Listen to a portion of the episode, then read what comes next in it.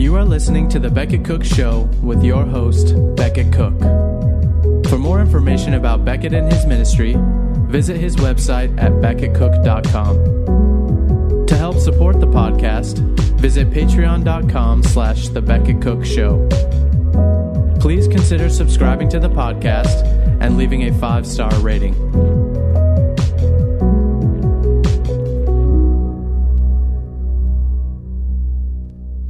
Hey guys, welcome to the show.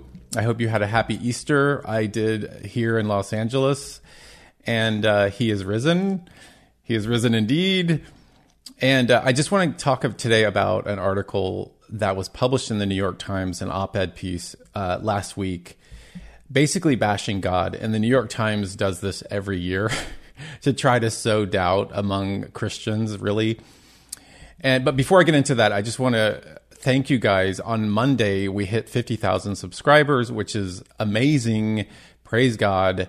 Because, you know, when I first started the show, I wanted to expose the lies of the culture and bring the biblical truth to bear on those lies. Because I lived in those lies for so many years. I lived in the dark for so long. And I lived as, you know, as you know, a gay man in Hollywood for so many, many years. And so I'm just so glad that God is using this channel and blessing this channel uh, because I really, this channel was really for, it's really for the church. It's really for Christians to help Christians kind of see the, the blind spots of the culture and to see uh, what the culture is doing and how the culture is, is constantly lying to us and and I want to use God's word and the truth to to kind of expose those lies. And so I really appreciate your support. I appreciate your subscriptions, and um, so thank you so much for that. It's a milestone, fifty thousand. That's that's pretty amazing. Praise God. So, and God gets all the glory for that. It's not me. So, uh, it's I'm going to talk about this article in the New York Times, but Uh, the very first episode I did on this show was uh, was an article written right before Easter in the New York Times several years ago. And you can go check that episode out. We'll put a link to it. But uh, the episode is called "Can Can We Really Know God Exists?" and it was based on an, a, an op-ed piece in the New York Times, and the title of the op-ed piece was "God is a question, comma, not an answer." So you can go look at that. But the New York Times loves to just uh, bash God every year. Well, not every day, really, but every year for sure before Easter. And this is no exception. And this this article, the title of the article is in this time of war, I propose we give up God. This is by Shalom Auslander.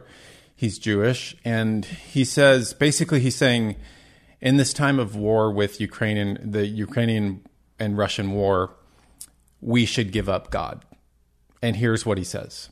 Uh, and it's funny because a lot of you sent me this article to talk about this article and I already I already had it earmarked to talk about it and so I got a lot of messages from you guys uh, about this article and uh, so I'm I'm happy to to address it today and I want to look at what Shalom Auslander says in the article and then what the biblical truth is behind this lie.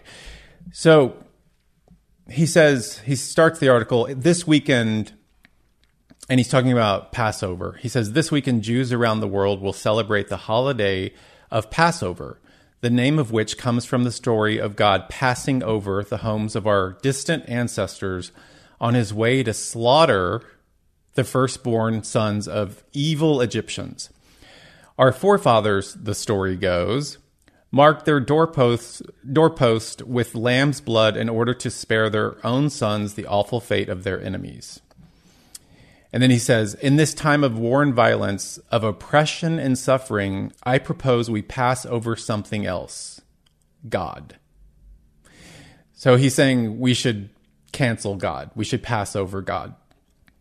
because God is a, a monster, according to him. And even though he saved his people out of bondage in Egypt, God is a monster. So, anyway, he goes on to say, Two aspects of the Passover story have troubled me since I was first taught them long ago in an Orthodox yeshiva in New York. Yeshiva is a is an Orthodox Jewish school in in New York when I was eight years old. And as the holiday approached, our rabbi commanded us to open our Old Testaments to the book of Exodus. To get us in the holiday spirit, he told us gruesome tales of torture and persecution. The Egyptians, he told us, used the corpses of Jewish slaves in their buildings. Um, now, that's a crazy assertion. it doesn't even make any sense. I don't know who this rabbi is, but he's clearly bonkers. There's no way you could use a corpse in a build to in a building because the corpse decomposes and the building would collapse. So, uh, and then so he goes on to say, he said he asked the rabbi, "You mean they use slaves to build their buildings, and the slaves died from work?" No, said the rabbi. They put Jewish bodies in the walls and used them as bricks. So clearly, this this Orthodox yeshiva in New York is just teaching crazy things to these uh, these poor Jewish kids. And he says, uh, My father was something of a handyman at the time, and this seemed to me a serious violation of basic building codes, not to mention a surefire way to, to lose a home sale. Is this brick? The interested couple asked. No, no, says the realtor. That's corpse. That's Borscht Belt humor, if you don't know. and so he says, but just as troubling, even more so today in light of the brutal slaughter taking place in Ukraine were the plagues themselves. God, the rabbi said, struck all the Egyptians with his wrath, not just Pharaoh and his soldiers. Egyptians, young and old, innocent and guilty.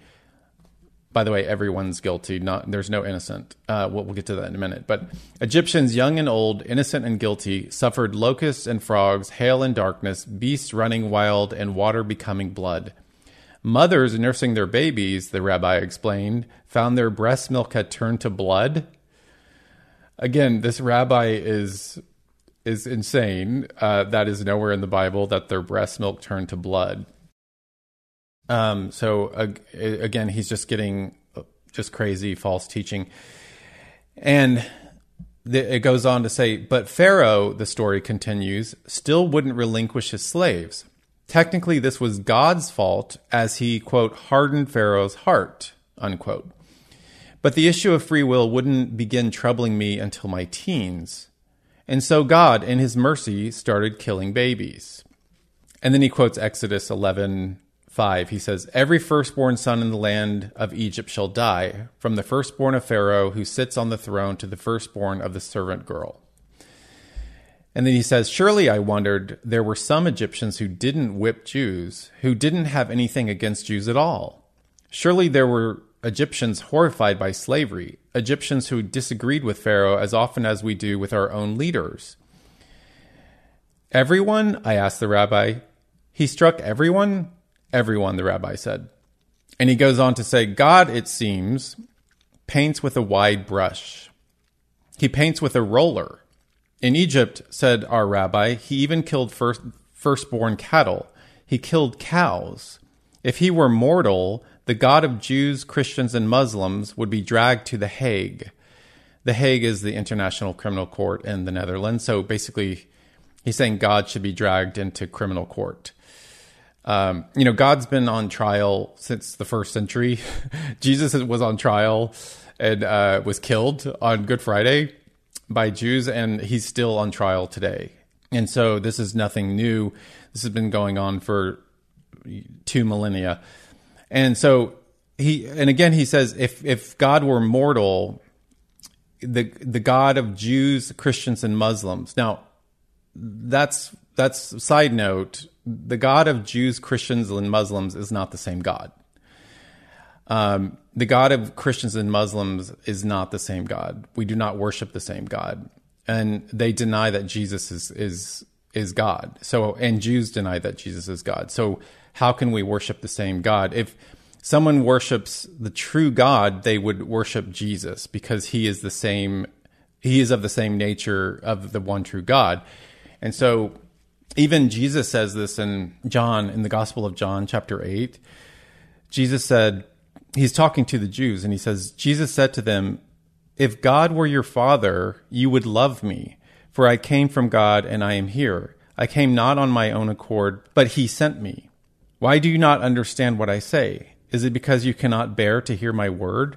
You are of your father the devil, and your will is to do your father's desires. He was a murderer from the beginning and, and does not stand in the truth because there is no truth in him. And so he goes on, but, but basically, yeah, we, we can't, we don't worship the same God as Jews and Muslims because they don't believe Jesus is God and they and we they would in in order for them to worship the same God, they would have to worship Jesus because Jesus is God, and Jesus is the mediator between God and man, between God the Father and and us. Jesus is the mediator. There's no way to God except through Jesus. Jesus said, "I am the door. I am the way, the truth, and the life. No one comes to the Father except through me." So Jesus is the only way to the Father. So there's no way to worship God unless you go through Jesus. Um, so that's just that's just a another another theological mistake that this guy is this writer is making. Oh, and also in First John chapter two, uh, John the apostle says, "No one who denies the Son has the Father. Whoever confesses the Son has the Father also." So Jews and Muslims deny the Son. And, and John says, no one who denies the Son has the Father. So you can't have the Father without the Son.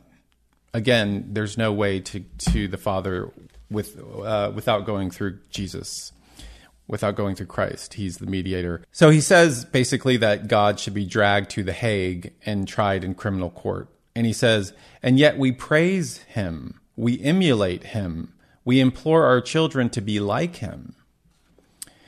And he says, Perhaps now, as missiles rain down and the dead are discovered in mass graves, is a good time to stop emulating this hateful God.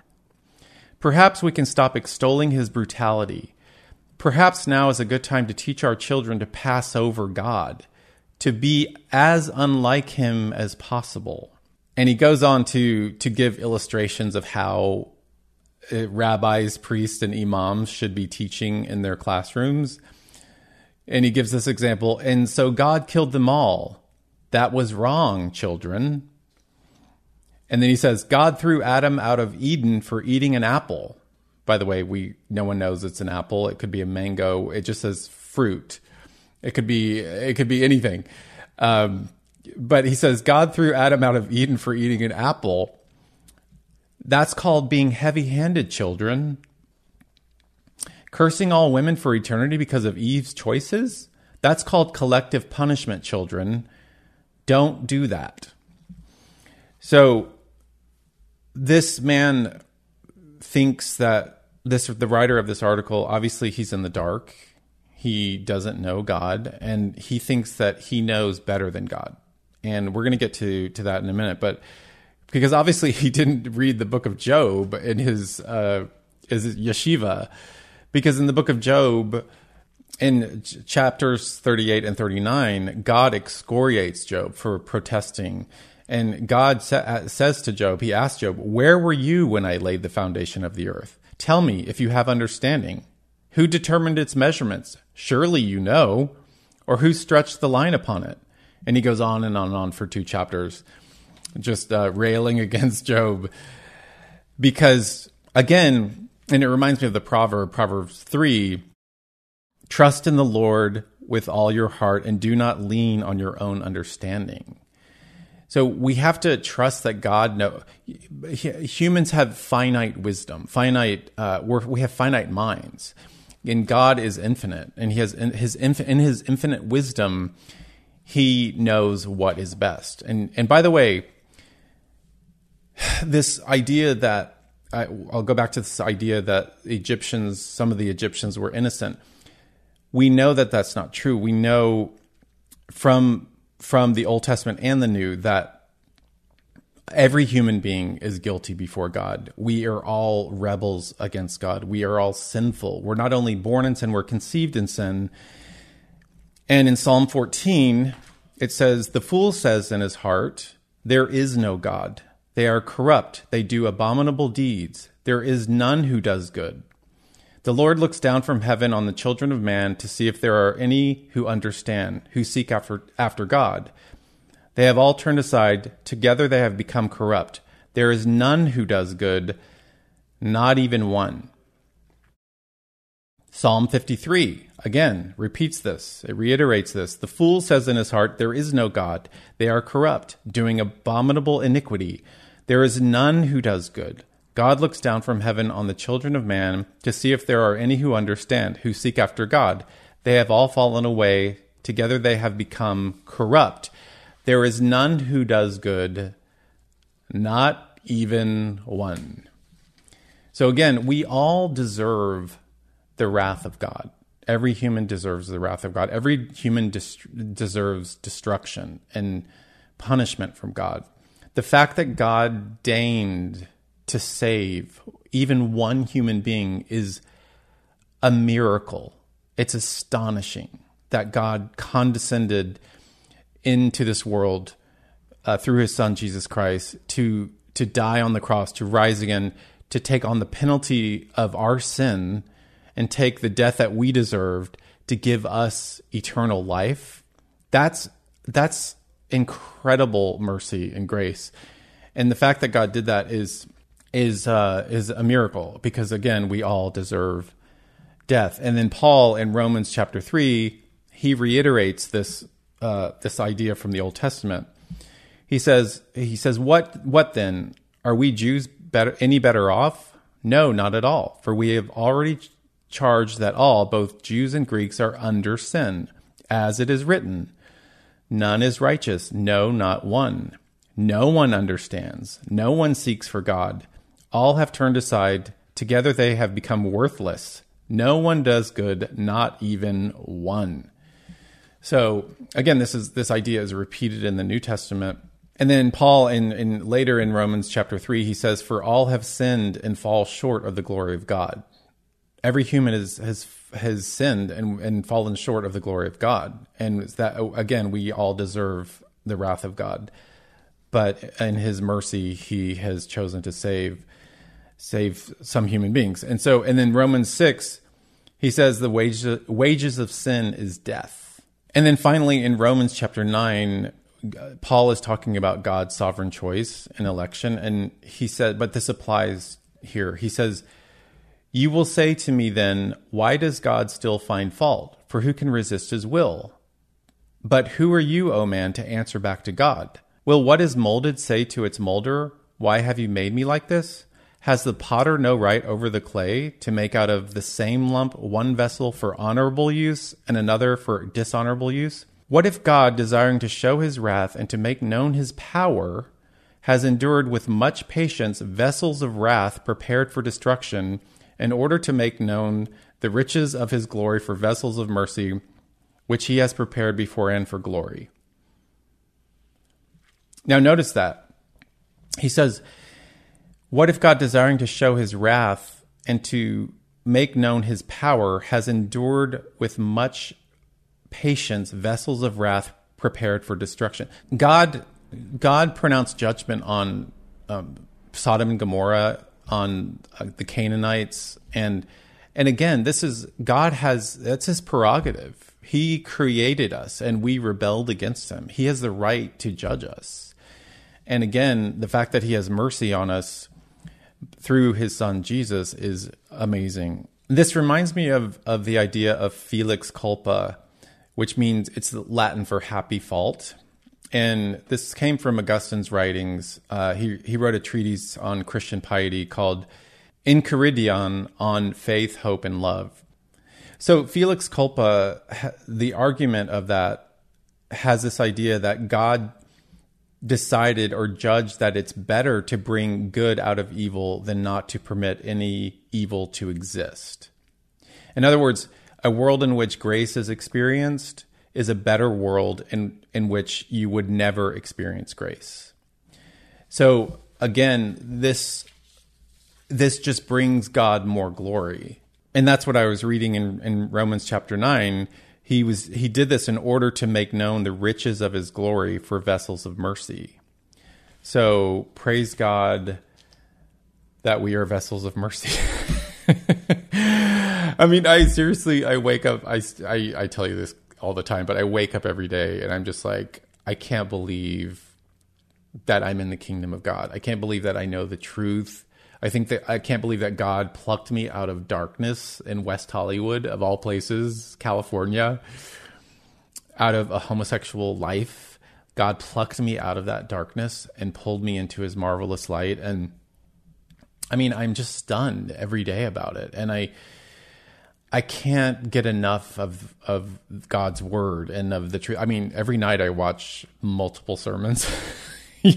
right now I'm on this Alistair Begg uh, jag, and I watch like two to three of his sermons every night uh, because it's just like I love the truth so much. Because again, I was in the dark for so long. For I was in the dark for 42 years.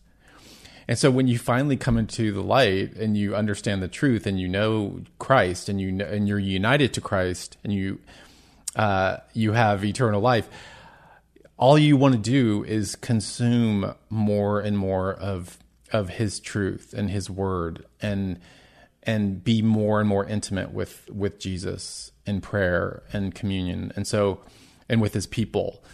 Uh, that's why the local church is so important. I can't stress that enough. Um, but yeah I'm just I'm just I can't get over it and I'm so glad as I always say, I have all of eternity to thank God for His mercy, uh, and that He just had He had grace and mercy on me and all and all of you. And by the way, if you if you don't know Christ, if you don't have a relationship with Jesus, and if you have not been born again, I urge you to read God's word, to read the Gospel of John, perhaps and and just cry out to God and say, God, I want to know you. I want to I I want to uh, have a relationship with you, and just keep knocking on that door. Jesus says, "Knock and it will be open to you. Seek and you will find." And so, just keep knocking, keep asking, and don't give up because it is so worth it. So I hope that helped uh, because these articles come out every all the time, especially around Easter and Christmas. These kind of these articles in media and uh, in Time Magazine and Newsweek. There's always these kind of articles that that try to undermine the authority of Scripture, that try to undermine the veracity of of the gospel, the veracity of the resurrection. And so, please ignore these articles but I just wanted to just point this out because this is the kind of stuff that just causes Christians to doubt and it sows doubt and the culture is already sowing enough doubt as it is so just ignore ignore the culture and spend your time in this in the word of God. So I hope that helped you guys. Thank you so much again for all the subscribers. You guys are amazing and I will see you next week on the Becket Cook show. Thanks. Thank you for listening to this episode of The Becket Cook Show. Your support makes this content possible. All episodes of The Becket Cook Show are also available on YouTube. For more information about Becket and his ministry, visit his website at becketcook.com.